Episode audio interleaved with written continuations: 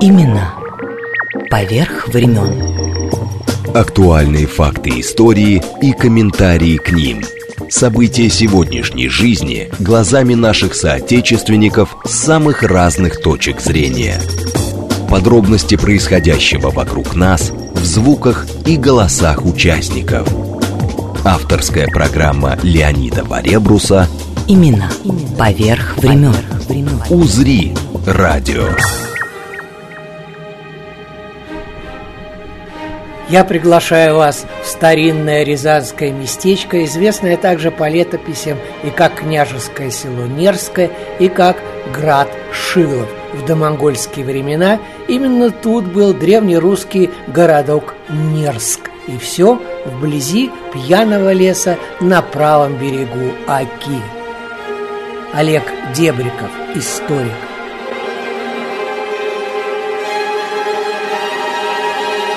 Здесь находилась древнейшая арцанская культура или артания.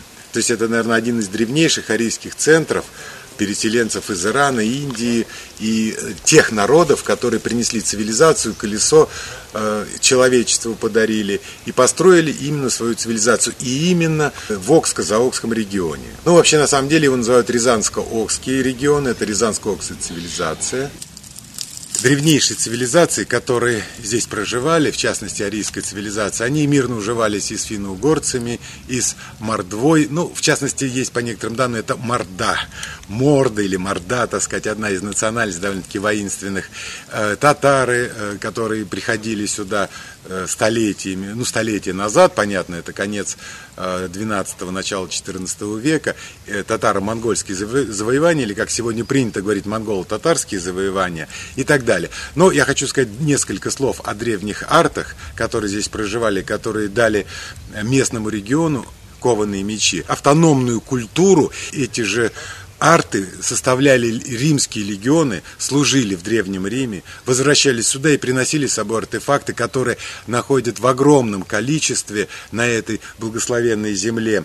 И новых исследователей ждут новое открытие. Посмотреть все вот эти артефакты, все эти археологические раскопки можно в местном краеведческом музее, в который мы сейчас и направляемся.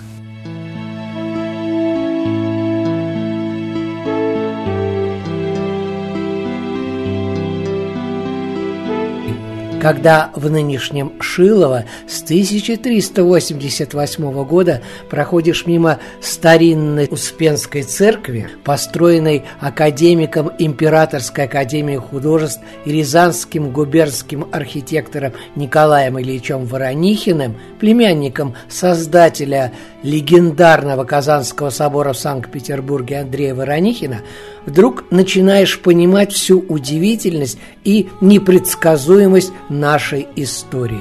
Ну, казалось бы, в каком-то селе, про которое сегодня мало кто знает даже в Рязанской области, пожалуйста, архитектурный шедевр, которым не каждый крупный город может похвастать.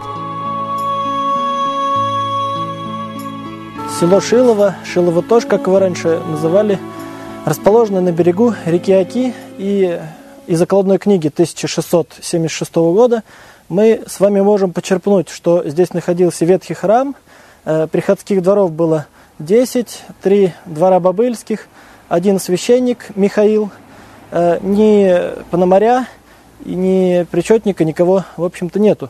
Потом постепенно ветхую церковь разобрали, а новую послали прошение, э, чтобы построить. За постройку храма взялся местный помещик Алексей Калеймин – но поскольку его имущество было заложено и денег катастрофически не хватало, только через 4 года, в 1850 году, э, началось строительство храма, э, и тоже не до конца, потому что на крышу опять средств не хватает. Потом уже со временем храм был построен, и в 1856 году все-таки освящен прибывшим сюда протоиерей. Именно поверх времен. Вот мы стоим около церкви. 1856 года расписывалась Шумовской художественной мастерской. Строилась земством, строилась на деньги крестьян села Шилова, купечества, мещан. То есть это, в общем-то, помирное такое сооружение. Ровно как и то здание, в котором мы с вами находимся. Видите, где окна фигурные да, да, начинаются? Да, да, вот ага. это вот как раз 20 лет ему, этому зданию. Там кирпичные полы а дальше больше. Оказывается, тут когда-то был до монгольских еще времен город Нерск на Серебряном торговом пути. А совсем древние арды, афино-угорский народ, рязанокская культура тоже тут, в Шилово. Еще на миллион лет назад и, пожалуйста, мамонты – а стрелы и дротики уже скифских времен, сарматской культуры, кабанской. Да тут впору говорить про крупнейший музей, а не про неизвестное большинству провинциальное поселение. И все же римские монеты, редкие клады, россыпи янтаря – куфические монеты IX-X веков, более ранних времен, берестяные маски, убранство коня, дошедшее, вдумайтесь, к нам из II века до нашей эры. Здесь. А перескочив на несколько десятков столетий, в недавнюю еще историю узнаем не только про Шиловских, но и про получивший дворянство в 1556 году род Масоловых, создавших в этих краях сначала чугунно-литейный, а в 1740-м железоделательные заводы. Пушечные ядра, бомбы, картечь были отсюда, как и удивительные доспехи. А Ленины, помните «Войну и мир»? А Гумилевы, все вместе от древних артефактов и раритетов собрали вместе Гавриловы. Сначала Андрей Николаевич, а теперь Александр Петрович. Впрочем, сотрудничество с Академией наук, участие в археологических экспедициях тоже итог увиденного. Обо всем этом и будем говорить в нашем эфире. Сзади меня располагается знаковое место для нашего села. Город Неринск берет свое название от финно-угорского названия Нере, что в переводе с мордовского означает «мыс». Если вы посмотрите на слияние Оки и Старичного русла, то, в общем-то, по своей форме остров образует как бы клюв. И вот нерь, вытянутый как птичий клюв, по сути дела и дает название древнему городу Нерск. По местной легенде, селение на месте древнего Неринска возникло следующим образом. Жила в соседнем селе Барке мордовская княжна Парява, а в Шилове жил некий богатырь Паряй. Полюбили они друг друга, но а, родственники э, невесты были против этого брака. Нагнали они молодых, значит, э, порубили. Вот, Парява вырвалась, утопилась в паре, с тех пор та речка стала называться таким образом, пора. Вот. А Паряй дополз до родников текущих здесь из земли, которые, значит, по легенде обладали чудотворными способами, омыл раны, раны на нем чудесным образом закрылись, и вдруг увидел он, что чудесным образом против течения плывет по речке икона Успения Пресвятой Богородицы. Был он мордвином, поднял он эту икону, уверовал, построил на этом месте часовню, а со временем вокруг часовни часовни и выросло селение Нерское. Собственно говоря, мы находимся с вами посреди посада города Неринск. Он, сам город Неринск располагался детинец сзади нас, а здесь, в общем-то, жили ремесленники, рыбаки, крестьяне. Церковь сюда была перенесена уже впоследствии, естественно. Вот. И впервые город Нерск упоминается в 1147 году в связи с походами Святослава по Оке. Сказано, что Святослав впереди Аку Неринска и Ста. То есть, в общем-то, он поджидал половецкое посольство. Э, вот, э, то есть, соответственно, упоминание одновременно вместе с Москвой. Впоследствии город Неренск был разрушен татарами, ну и селение Нерское вместе с храмом как раз э, Успения Пресвятой Богородицы и пределами Святой Екатерины и Николы, э, которые и поныне сейчас у нас храм наш украшают, жалуются боярину Шиловскому. С тех пор э, селение наше называется Шиловское, а потом и Шилово.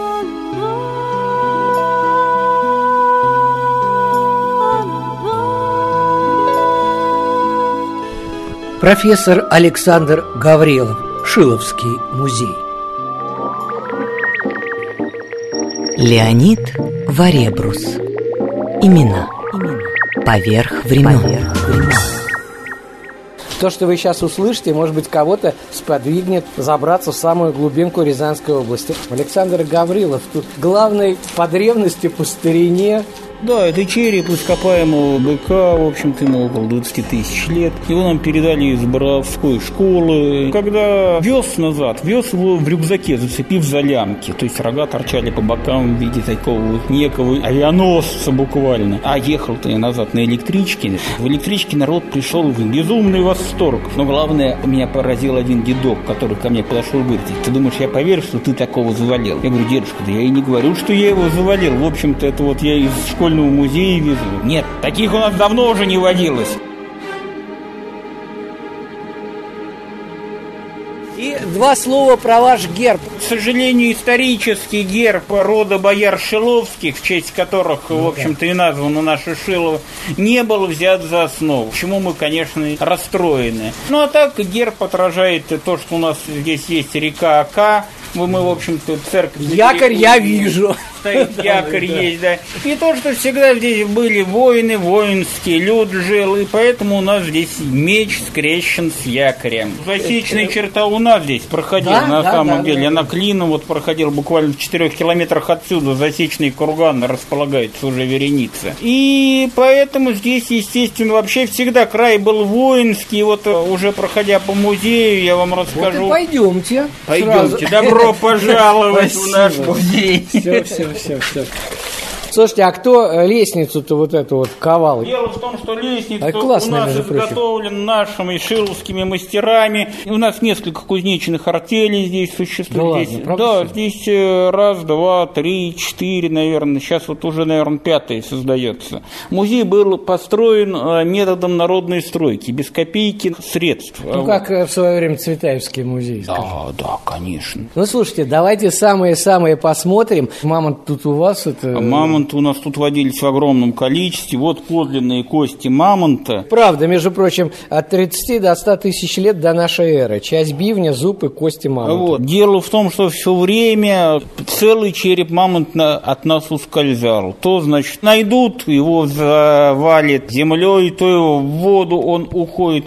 И в результате чего вот у нас фрагменты были и зубов мамонта, и бивни мамонта. И, по сути дела, вот эти все экспонаты, это ведь где-то кто-то находил, когда-то, где-то мы что-то находили в экспедициях. Ну, у нас есть носорожек, у нас есть два бизона настоящих. Они водили здесь в огромном количестве. Вот эта вот кость шерстистого носорога была найдена буквально в 300 метрах отсюда, при рытье колодца. Я обратил внимание, финно-угорская, но это, скорее всего, Карелия, Вологодская область, там, где а, вепсы нет. живут. Мезолит – это средний каменный век, неолит – новый каменный век. Мы рассказываем о всех периодах нашей истории Рязанщины. Мы, в общем-то, анимированный учебник истории Рязанской ну, земли. Когда из школы к нам приезжают, говорят, вот расскажите о истории моего села. Я говорю, да это я к вам должен приехать и спрашивайте историю. Вы живете там. Но вместе с тем у нас есть вот раздел сравнительной археологии. Он, то есть он позволяет, это одна из дореволюционных коллекций к нам попала. Каким сюда. образом? Она в семье одного интеллектуала передавалась из поколения в поколение. И когда он передал нам ее в музей, оказалось, оказалось, ну, в общем-то, Дания, Урал, берега озера Байкала, Куневской культуры. А здесь вот я смотрю топор с изображением солнечного бога войны. Это Наконечный. Трехглазый бог войны. Как раз с берегов озера Байкал это из моржового клыка изготовлен топорик. Дело в том, что музей у нас краеведческий, и возникла идея внутри экспозиционного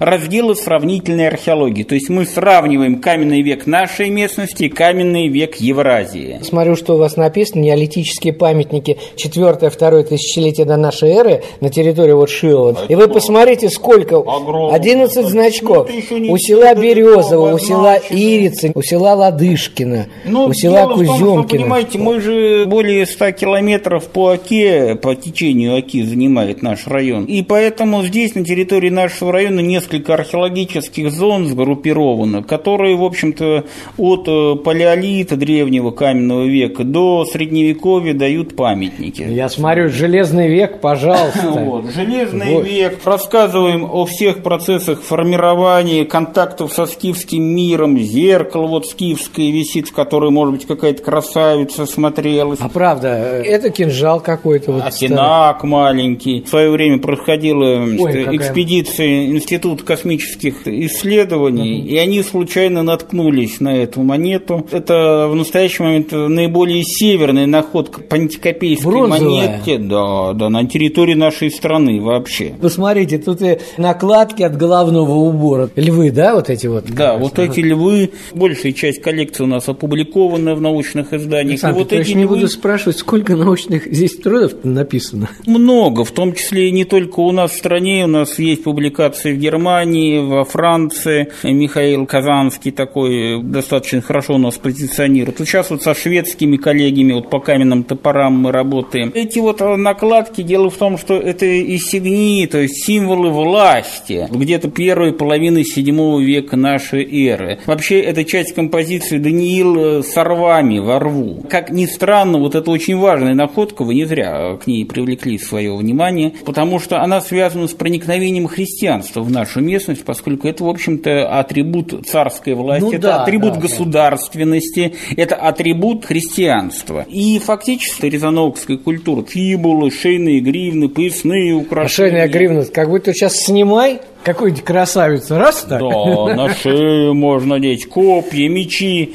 Меч был э, фактически у каждого третьего, пятого воина. То есть это была очень воинственная культура. Каждый мужчина был обязательно имел дротик, боевой топор. И вот кинжал, э, кинжал. пожалуйста. Это третий, пятый век Да, эры. и на рубеже второго и третьего века нашей эры произошел колоссальный процесс, о котором, к сожалению, наша история вот зачастую умалчивает. С территории Зауралья, в общем-то, саргасские племена, так называемые, начали продвижение через всю Евразию. Они перешли Волгу, прошли через э, Поочье, двинулись до территории современной Финляндии, смешались с готами, вернулись сюда, и здесь в Среднем Поочье образовали варварское королевство, которое, в общем-то, на манер империи Алариха. При описании империи Германариха народы Морданс и Меренс также упоминаются, в общем-то. Потому что сенсации надо искать у себя дома, не надо ехать за ними в Египет или на китайскую стену. Троя, она где-то вот под нами лежит. Русская Троя, В 300 метрах нашли кусок мамонта. Естественно. А вот это вот, посмотрите здесь, это уже дело в- реконструкция, да? Это реконструкция костюма 5-6 века воинского. В свое время в Финляндию нас приглашали с ней. на- Рязанцы, между Ну, прочим, да, я вижу. они, кстати говоря, начали после этого вот как раз разработку вот этого вот сампо-центра. И, по сути дела, фактически, вот это воинский костюм межнациональный. То есть в это время на территории Восточной Европы складываются транснациональные такие воинские формирования, задачи которых нападение на ближних и дальних соседей, на Византию, Рим. И, по сути дела, вот эти вот союзы легли в основу Руси. Ведь вспомните, что такое Русь? Русь – это служение. Есть и чуть. Да, приходит... Два племени. Да, естественно, все правильно. Приходит татарский хан, я буду служить Руси, значит, будешь русским дворянином. Литовский дворянин, значит, шляхтич приходит, тоже становится русским. И вот русский – это право выбора, право служения. И вот как раз вот на основе финно-угорского вот этого государства огромного и зародилось то, что мы называем Русью. А, в общем-то, кто ты по национальности, было неважно абсолютно. Этот воинский союз, вот о котором мы сейчас говорим, они говорили на разных языках, они одевались по-разному, но попав в единый котел, они смешались и дали толчок Руси. Ведь Русь-то ведь фактически, она же здесь вот формировалась, Ну, северо-восточная Русь, Владимирщина, та же самая Московия, другое. Вернемся вот к этим интересным А вещам. женский костюм, вот он напротив был аутентичен, характерен для рязанщины. Вот видите, у пояса скальп Ну, это беленка же, в принципе, сама Да, это себе. выбеленный лен. Ткани я вам покажу сейчас дальше чуть коллекцию. Кстати, Александр, здесь вот эти украшения женские, они удивительно красиво смотрятся. Я не знаю, как раньше это воспринималось, но сейчас вы посмотрите солнце, вот это вот круг. Ну, дело это же из чего понимаете, сделано? Ну, они делали из меди, из серебра, из позолоченной Ну, меди. удивительно, вот этот А пояс. Дело в том, что костюм был космогонического значения. То есть это, понемножку. в общем-то, целый мир. Женщина воспринималась, поскольку она дает начало жизни новому человеку, она воспринималась как целая вселенная. И здесь мы видим трехчастное деление мира. То есть верхний мир с зигзагами, молниями и с неспадающими с него струями дождя. Вот эти нити от головного, это из-за металла, сделаны на концах как колокольчики. Колокольчики, которые шумели при движении, гремели, громыхали, это шумящие И украшения. наверху, видите, вот эти действительно скифские практически пластиночки. Ну, они не скифские, но похожие. Скорее здесь родство с сарматами у них прослеживается. Потому что, в общем-то, вот саргасская культура, о которой мы говорили, она была сарматской. В общем, если вас сейчас это э, что-то задело, скажем, вот название, которое Александр говорит, просто загляните в интернет, загляните в учебники, потому что все рассказать невозможно. Мы просто берем самое начало, вот Ну вот господин Макаров, директор Института археологии, очень хороший фильм снял. В общем-то, Игорь Говоритухин сейчас много пишет. Илья Ахметов, это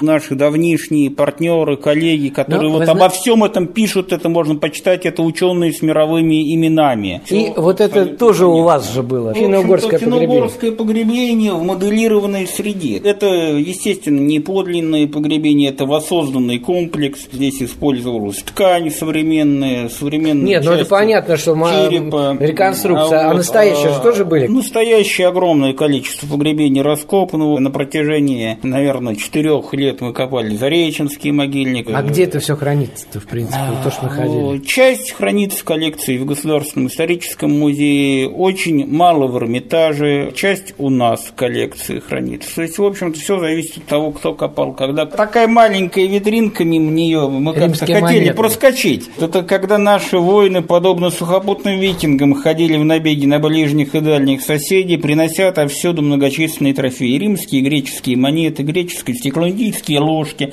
тоже опубликованы с изображением богини Калии, птицы Горуды. Так скоробей-то есть, правда, что не Скоробей надо? Вот, египетский, вижу. Естественно. То есть, а вот посмотрите, вот сюда вот выставлен римский стакан с синими глазками, как пояс Ориона. В общем-то, он из тончайшего стекла сделан, он привезен с другого конца света того времени. То есть, в общем-то, всегда было какое-то вот эстетическое стремление людей к прекрасному. Леонид Варебрус.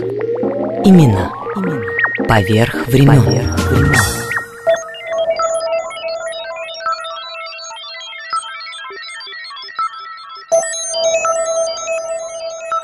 Профессор Александр Гаврилов, Шиловский музей.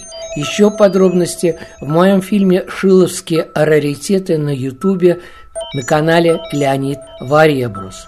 Ну а пока малоизвестные, но удивительные истории из Рязанской провинции. И не только в Шилово, но и в соседнем селе Тимошкино. Это где-то около пяти километров от нас где и сегодня можно услышать старинные песенные напевы. Ходил чумак, ходил бурлак, семь лет по Крымам, не сравнялася. Чумаку три года, наш чумачик заболел. Наш чумачик доболел и баля Рурочки да болят его ножки. Разболелась голова. Разболелась голова, эх, и распобедная чумака головка, народу его нема. Народу его понимать и нету рода, рода его племя. Был товарищ Кохом. Леонид Варебрус. Имена. Поверх времен. Леонид Варебрус. Имена. Поверх времен. Я приглашаю вас в старинное рязанское местечко, известное также по летописям и как княжеское село Нерское, и как град Шилов. Ну а пока подробности от основателя Шиловского музея Андрея Николаевича Гаврилова, а потом продолжит Андрей Петрович, профессор, Шиловский музей. За 40 лет было много интересного, было много необычного. Пожалуй, говорить о том, что что-то заурядное, что-то экстра неординарное такое, это сложно. Потому что каждый предмет, каждая находка, своя история, свои проблемы, свои нюансы. Можно писать целую книгу, рассказывая, как первые находки были, как вот кости мамонта, шерстистого носорога были найдены. Пообещали нам машину, чтобы перевезти мамонта, и вместо большого куска мы привезли на мотоцикле милицейском фрагмент зуба. Все обрадовались очень, это было громадное событие.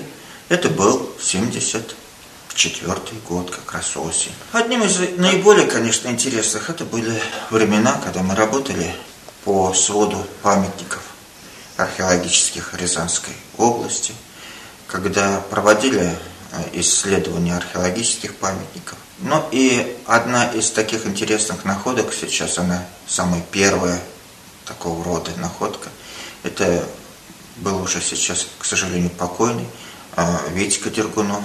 Вот он прибегает однажды, я приехал из командировки, он прибегает ко мне домой, держит что-то в кулаке, учился он в 10 классе, весь разбитый, весь поцарапанный, грязный, не знаю какой, говорит, я нашел это, и открывает ладонь, и у него на ладони лежит наконечник стрелы бронзовой с дырочкой, вот он у нас там на витрине. Вот такие вот, э, в общем-то, памятные находки, они, наверное, и составляют вот эту вот всю историю, что ли. Одна из интереснейших находок 83 -го года, это был берестяной туесок в погребении со знаками. Был дождь, поэтому туесок внимательно не рассмотрели, тем более это была разрушена кладоискательская яма. И представьте себе, что когда вот дома вдруг увидели на половинке берестяного туеска знаки, руническая надпись. Это было что-то. Конечно, были и смешные случаи, когда попадали в просак. Вот в частности на, на экспозиции стоит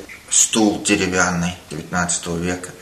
Несли мы его всей по очереди экспедиции, но больше всего пришлось нести мне, и вот по дороге должны были спуститься во враг. После дождя я спотыкаюсь, и, как говорят в анекдотах, с какой-то матерью на одной ноге Думаю, сейчас разобьется. Опускаюсь на дно, подбегают мои орлы и первым делом спрашивают, Андрей Николаевич, вы его сломали?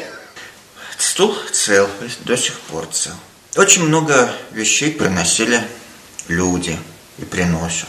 Да, пожалуй, наверное, музей у нас и не мог бы существовать, если бы не откликались жители. Очень интересный момент. Опять-таки, этнографическая экспедиция была у нас в село Лунино. Вот э, бабушка рассказывает, спрашиваем ее, записываем э, песни, легенды, предания, все.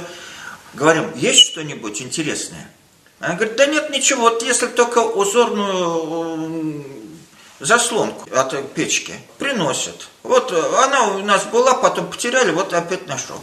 Вот висит герб на витрине.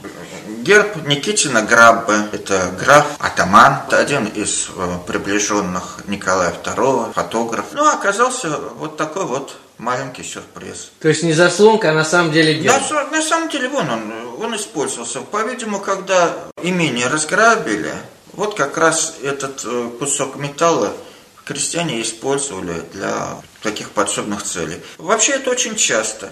Идем по, однажды по селу, это Светозерье здесь.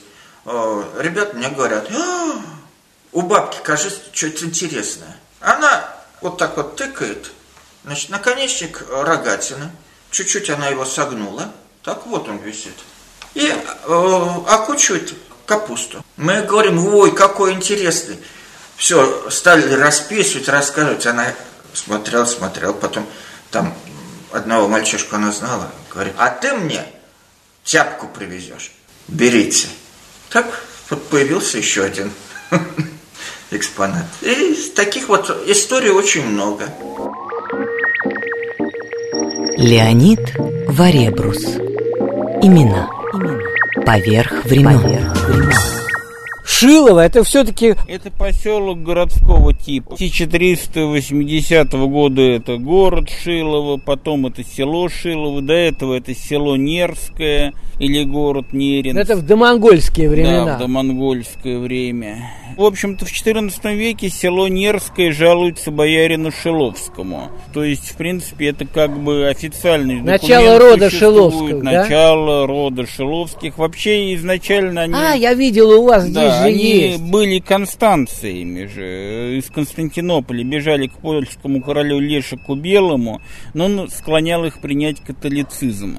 Вот, поэтому они пришли сюда к Олегу Ивановичу Рязанскому, и с тех пор 600 лет веры и правой служили России. В общем-то, последний Шиловский возглавлял Академию Генштаба. Уже при советской власти был генералом, и он вам наверняка известен тем, что его жена ушла к Булгакову. И фактически Булгаков воспитывал детей Шиловского. Здесь вот прямо на территории музея была усадьба зажиточного купца, через дорогу на огородах вот здесь был найден горн с э, горшками древнерусскими. Прямо стояли. Да, да. Ну, надо понимать, что, в общем-то, даже в начале 20 века в нашем Шилове проживало 344 человека. Шлем, удивительная да, штука. Ну, Из чего хоть? Так-то он зеленоватый. Это золотистая бронза, так называемая, греческая. Вот. И в настоящий момент это, пожалуй, самая северная находка античного шлема на территории нашей страны. Буквально кусочек принесли вот эти вот ракушки. Тут в музей. внизу, да. которые, да? И мужики сказали, что горшок какой-то на дороге разъезженный. То есть его вот видеть, просто по нему ездили машины. И мы помещали Чечере ездили 500 километров мы накатали за день. И в результате мы его все-таки нашли. Он лежал прямо на дороге, на поверхности, понимаете? То есть он вышел из культурного слоя, а ракушечки они забрали, вот эти вот наушни. Вот. А сам шлем, он вот валялся в таком вот виде. Теперь зато в витрине а, написано «Ранний Железный век», первое тысячелетие до нашей эры. Ну, потому что здесь, собственно говоря, произошло столкновение потока культуру текстильной керамики с Поволжья, идущей из скифоидов, то есть скифских народов, тычковой керамики так называемой. От столкновения этих двух культур происходит такой синтез и складывается культура городецкого типа, городецкая культура. Слушайте, ну это же вот дела-то да, все. шаманские. Уникальный, в общем-то, комплекс ритуальный, включающий в себя волшебную палочку или жезл власти – вы посмотрите, просто мы-то с вами видим, здесь палочка деревянная, да, потом обруч наверху такой вот с... с и Двумя он, драконами. А это драконы наверху? Да, ложечка для кормления духов, ритуальный нож и, скорее всего, пояс, ну, плюс булавка и перстень. Найдено буквально в пяти километрах отсюда. То есть от Шилова, да? Да, на даче вот эти земляные работы велись, и случайно нашел человек, и мы у него приобрели его. Может быть, это это действительно все имеет отношение? Ведь на месте вашего Шилова был же древне-домонгольский, еще древнерусский городок. Городок был, но это было значительно раньше. Вот эти вот вещи, это примерно 5 и 4 век до нашей эры. То есть, когда вот. еще про Нерск когда еще, не знал Да, ничего. когда никакого Нерска еще не было. Предыстория Нерска, она начинается в более позднее время, когда вот племена городецкой культуры начинают завоевывать племена Аорс. Ну, кольчужка тоже печальная, ее распахали, потом попытались разломать, а уже после этого нам принесли. Господи, просто чтобы понятно было, ну кольчугу-то все наверняка видели. Это вот из маленьких таких вот... э, Да, но это клепано сеченная кольчуга, то есть она, видите, не из круглой проволочки. Вот наверху у нас сейчас новая кольчуга появилась из круглой проволоки, а это плоские кольца. Это римская кольчуга. История-то какова? В Западной Сибири начинается продвижение племен саргасской культуры носителей. И античные авторы, когда они жили в Прикаспии, называют их сарматами-аорсами. В качестве катафактриев их нанимают для борьбы с царем Митридатом. Катафактриев, да, то есть э, тяжело вооруженных воинов с длинными мечами. Здесь дело в том, что, понимаете, сейчас в чем все хорошо, в том, что все научно. То есть это как бы уже нет ни наших домыслов, ничего. Они принимали участие с царем Митридатом, они разгромили царя Митридата, получили римское вооружение, при Черноморье это все было. И, судя по всему, за победу над э, Митридатом от Рима они потребовали чего-то такого, чего Рим им не дал. В результате чего они обиделись и пошли на север. К нам сюда. То есть к нам сюда, да. И принесли сюда римские мечи, римские кольчуги, римские шлемы и, главное, римскую выучку. То есть они умели сражаться как римляне. Про мечи, потому что это удивительно. Их Сколько штук-то вообще, наверное? Ну, мечей в настоящий момент у нас, публикация в последнюю вошла около 70. Вот, это только в междуречии Пары и Тырниц. То есть вот здесь, в общем-то, ширина 5 километров, это междуречие небольшое. В частности, вот э, третий меч здесь представлен у нас. Это меч так называемый Помпей. Это вот который слева, да? типа, Или наоборот, вот это справа? э, Слушайте, а вы его расчищали чуть-чуть? Я смотрю просто. потому что на нем вычищен римский строчечный вижу, узор вижу. дамасский, линейный. Это самый примитивный, самый первый Дамаск. Помпеи, вот эти вот мечи помпейского типа, возникли в результате чего? Чтобы понятно было, этот широкий вот Да. сарматский, а этот Да, узкий. да. Ну вот классический римский меч, это настоящий римский меч с клеймом, со всеми делами, как бы с двумя дулами. Ну ладно, где нашли, э, рассказывайте. В погребении, в барке, в Березове, вернее. Вот видите, здесь он с фибулой овцисы. То есть это были настоящие варварские легионеры, аукулярии, так называемые. Как они сюда-то забрели? а? А, вот это очень интересная вещь. Дело в том, что сюда они забрели, потом пошли до Прикамья, через Прикамье, собрав огромное количество толпу народу, двинулись на Эстонию. В Эстонии перегруппировались, дошли до Скандинавии, из Скандинавии погнали вместе с собой готов, то ли это был союз, то ли это было... В общем-то, они дали толчок великому переселению народов. После чего, как вы помните, в 395 году, по-моему, Да, если не изменяет память, помню, да, готы взяли Рим. Не знаю, были уж там наши или нет, но вот римские фибулы и, э, и прочие как бы есть. Наши, скорее, может быть, при Черноморье просто грабили. А наконечники, вот эти вот двухшипные, так называемые наконечники, это наконечники римских лагерей. По сути дела, это маленькие пилумы. То есть э, наконечник, который втыкался в щит и мешал как бы ну, действовать противнику. А если втыкался в тело, то вытащить его было нельзя, соответственно, выдернуть. А если выдернуть, то вместе с кишками. Ну и, собственно говоря, придя сюда в конечном после всех вот этих вот бранных дел, они, значит, организовали варварское королевство. Термин, который сейчас в Европе уже признан, а мы сейчас ведем активную работу по его легализации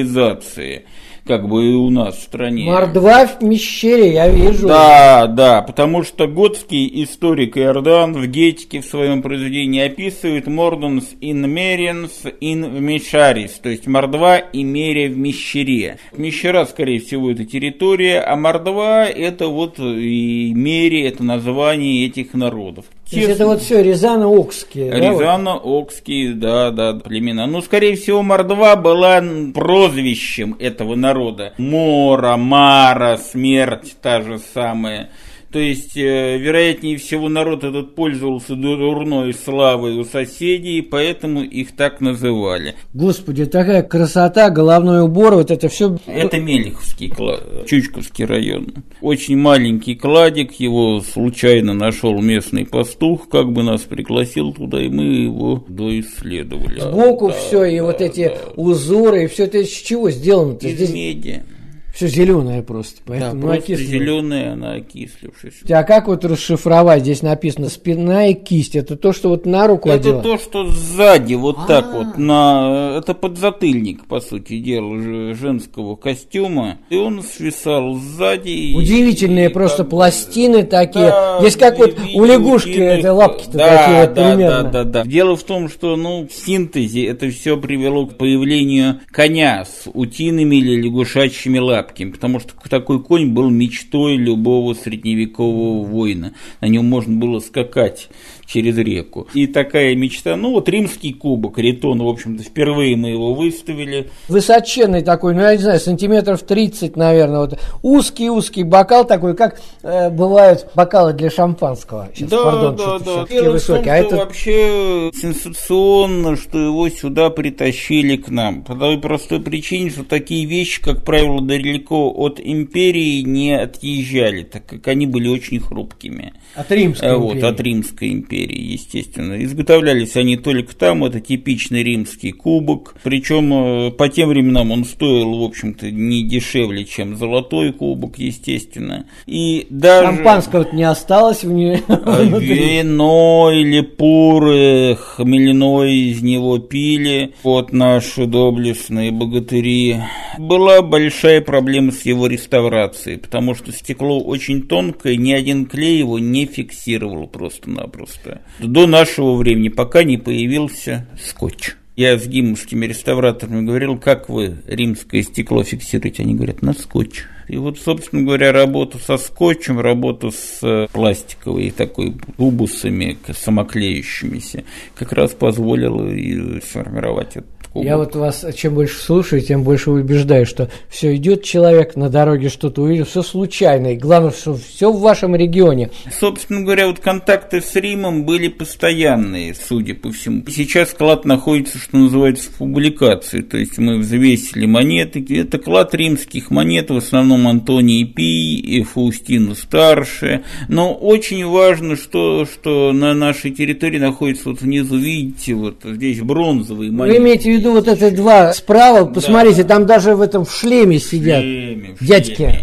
И вообще даже вот эти вот, э, ну, в общем-то, якобы серебряные монеты, они очень низкопробного серебра изготовлялись в Римской империи. Слушайте, я просто к тому, что вот одна монетка, видите, он в середине, да, это же серебро, прямо в этом в венке как бы из да, лавра-то. Да, да, император. Да, да, это император как раз Пи Антоний. Дело в том, что это очень мелкая монета, и это монеты, которые обычно не шла на переплавку, по той простой причине, что вот если вы посмотрите на верхнюю монету... Вот эта, которая светленькая совсем, да? Да, да, да, да, да. То внутри она медная, а сверху серебряная. То есть Рим шел даже на такую чудовищную фальсификацию ткани у нас замечательные коллекции тканей, полосатые ткани. Причем э, у нас Государственный исторический музей ведет исследования именно нашей коллекции ткани, потому что она у нас чуть, наверное, ну, получше, чем у них. Вот фрагмент кофточки зеленого цвета, оттороченный по краям красной ленты. А, вот это вот справа, да? да вообще, да? когда Ой, женщина правда, рисует... Ну, это набивка же, наверное, да, была?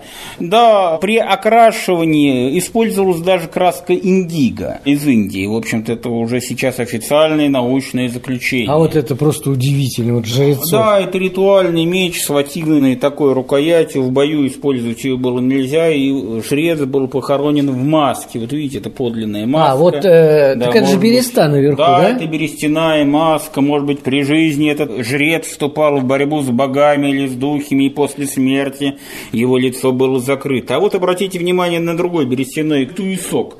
В 1983 году моим предшественником Гавриловым Андреем Николаевичем он он был раскопан на могильнике здесь у нас неподалеку, в общем-то, от нашего музея, и опубликован в археологических открытиях 1983 года. Это, в общем-то, одна из немногих рунических надписей финно-угорских. Хотя а первую... Что написано-то? А, к сожалению, прочитать мы не в состоянии. Но дело в том, что, знаете, вот иной раз лучше сознаться в том, что мы не в состоянии прочитать, нежели что-то выдумать. А вот рядом, это же, ой... Это диск, чрезвычайно интересное украшение. В общем-то, а, оно происходит как раз из случайных находок. Его распахали, к сожалению, плугом. Оно было разломано. Тракторист нам принес вот эту вот бляху. К сожалению, большую часть он ее не нашел. Но Вы имеете в виду, вот сейчас она как бы вот э, зеленоватого цвета, да, оки, это э, окисло, окисло. Вот, она изображает двух птиц. В общем-то, это дуалистическое, опять-таки, восприятие мира. Это как янь и инь у китайцев. Ну, это день и да, ночь, да. свет и тьма. То есть разные находки бывают. Иногда вот такие вот уникальные, например, вот да. фрагмент керамики чернолощенной, где-то примерно 4-5 века нашей эры с изображением, возможно, бога виноделия. Вот вы говорите о прочтении. Дело в том, что рунница, вот, которая здесь представлена, угу. она восточно-германской, то есть готская, естественно. Ну, да. Она не читабельна в нашем варианте, но один из специалистов говорит, ну, говорит, режьте меня, но вероятнее всего это пожелание доброго похмелья. Ну, ну, а что еще могли на горшке написать? О, кстати говоря, усы, глаза, нос. Очень интересный такой треножник с изображением головы вала, барана и козла железной. В общем-то, это мировая ось, ось мира, которая ориентировалась на полярную звезду. В древности вообще э, полярной звезде уделялось особое внимание. Человек начал смотреть на звезды и становился человеком. В общем-то, так формировалось абстрактное сознание, вообще абстрактное мышление. Это одна из гипотез. Знаете, Александр, да. здесь все невозможно рассказать. Чуть-чуть вот э, как-то немножко акцентировать ваше внимание на мещере. Дело в том, что у нас нас один из немногих музеев, которые рассказывают о эпохе раннего Средневековья, то есть когда на территории Рязанщины жил народ Мещеры.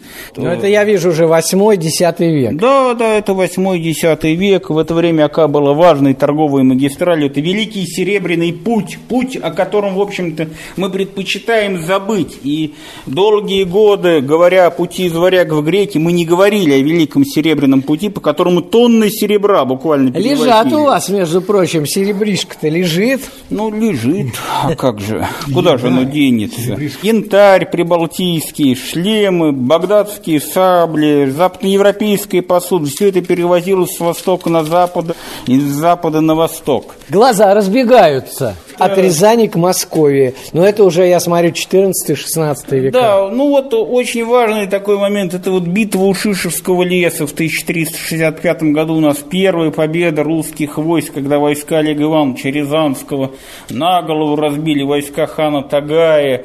У нас здесь клады, естественно, для каждого времени Ой, правда, свойственны. Что... Это татарских монет, удельных монет, чешуйки, которых за щекой у человека помещал осталось 100 штук.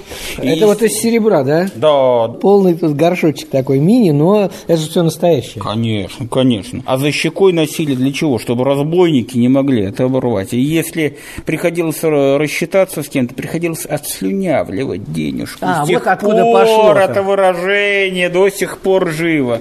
Раскольнические села у нас здесь, грамотность среди... И печатали здесь. Печатные книги сюда приходили, здесь их сшивали и распространяли. Леонид Варебрус. Имена. Поверх времен. О, голубчик и мой, я тебя да не знала. С тобой я знакома не, не была. Не было шутить, смеяться, перестала. И громко плакать на начала. Начала и все говорят, что я галиная. И все лечится мне вывелять. Ой, велять Одна лишь подлая да злодейка. Хотела с, ми, с милым разлучить. Разлучить, а я помру, а вы схороните.